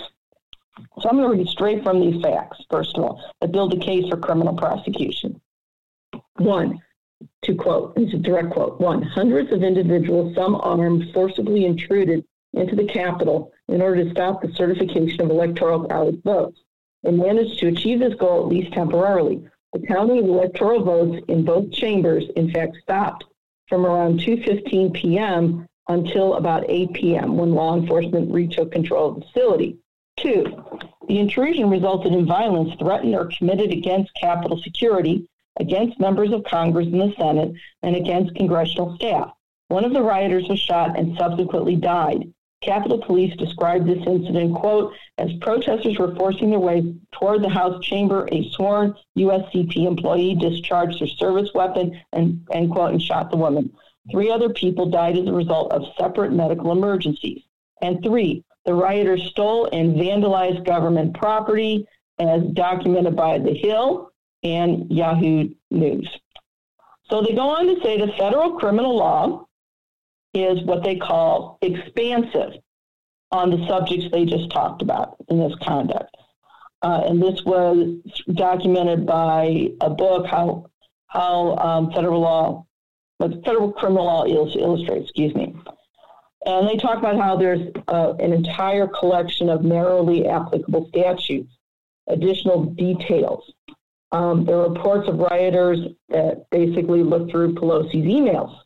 And if that's true, that is a violation of, quote, the Computer Fraud and Abuse Act's prohibition against knowingly accessing a computer without authorization, end quote, which again, we know that there is, you know, a, a person in Florida that was charged with this, but she was actually trying to let people know that COVID was far worse than it was, and she didn't break the law. But notice how white supremacists are off the hook.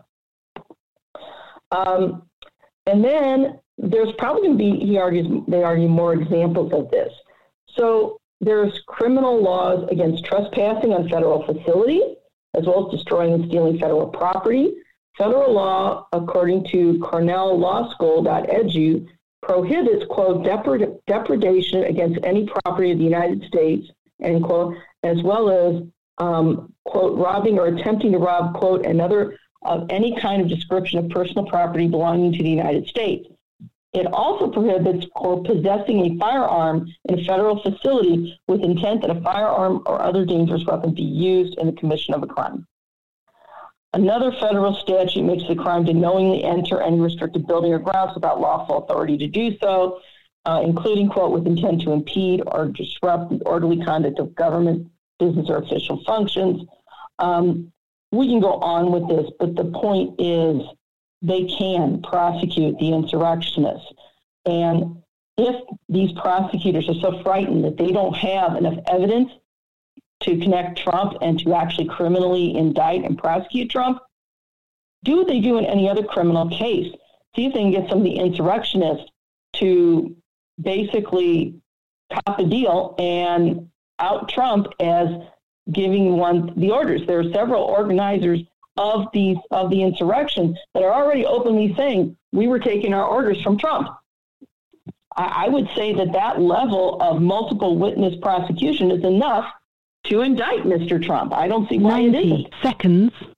Then also they talk about how Title 18, Chapter 115 criminalizes, quote, treason, sedition, and subversive activity. Um, and federal law prohibits, quote, rebellion or insurrection against the authority of the United States or the laws thereof. Not used by prosecutors much, but they could. The most relevant prohibition is Section 2384. It outlaws seditious conspiracy, um, and that's defined as when, quote, two or more persons conspire to overthrow, put down, or destroy by force of government of the United States, or to oppose by force the authority thereof, or by force prevent, hinder, and delay the execution of the law of the United States, or by force to seize, take, or possess any property of the United States contrary to the authority thereof, end quote. Here's the thing, the takeaway from this legal description, even though the same crime was used against Black Lives Matter protesters who did not use force and were not violent, the takeaway from this legal description that will also break this this uh, false equivalence between the political left and the alt right is that this legal description really talks about the use of violence or the use of force. This is the insurrectionists on the 6th used force. Black Lives Matter and sim- similar groups did not use force. That's it. And so they really don't have a whole lot to go on by now. You know, the fact is that we can know we, we have to do something that's similar to Nuremberg. But in conclusion, we can no longer allow such, we can no longer look at an apologist response, such as we need to look forward, not backward, or we want to bring the country together. This is not the insurrection that we saw. This is not uh, white supremacists and, and neo Nazis, is quote, not who we are. We can't allow that apologist response to dominate our national discussion on white supremacy and Nazism in the U.S. If Trump and his collaborators evade criminal prosecution on the grounds of national, some dubious national reconciliation, then I guarantee you they will come back another time and they will be far more dangerous than before. Like the Nuremberg trials of Nazi war criminals, we must hold Trump and his collaborators, each and every one of them, legally and criminally accountable. The mantra coming from white liberals, aka that's not who we are excuse, sends the wrong message. First of all, the raw racism and neo Nazism the world witnessed on January 6th and actually throughout the Trump administration is who we are.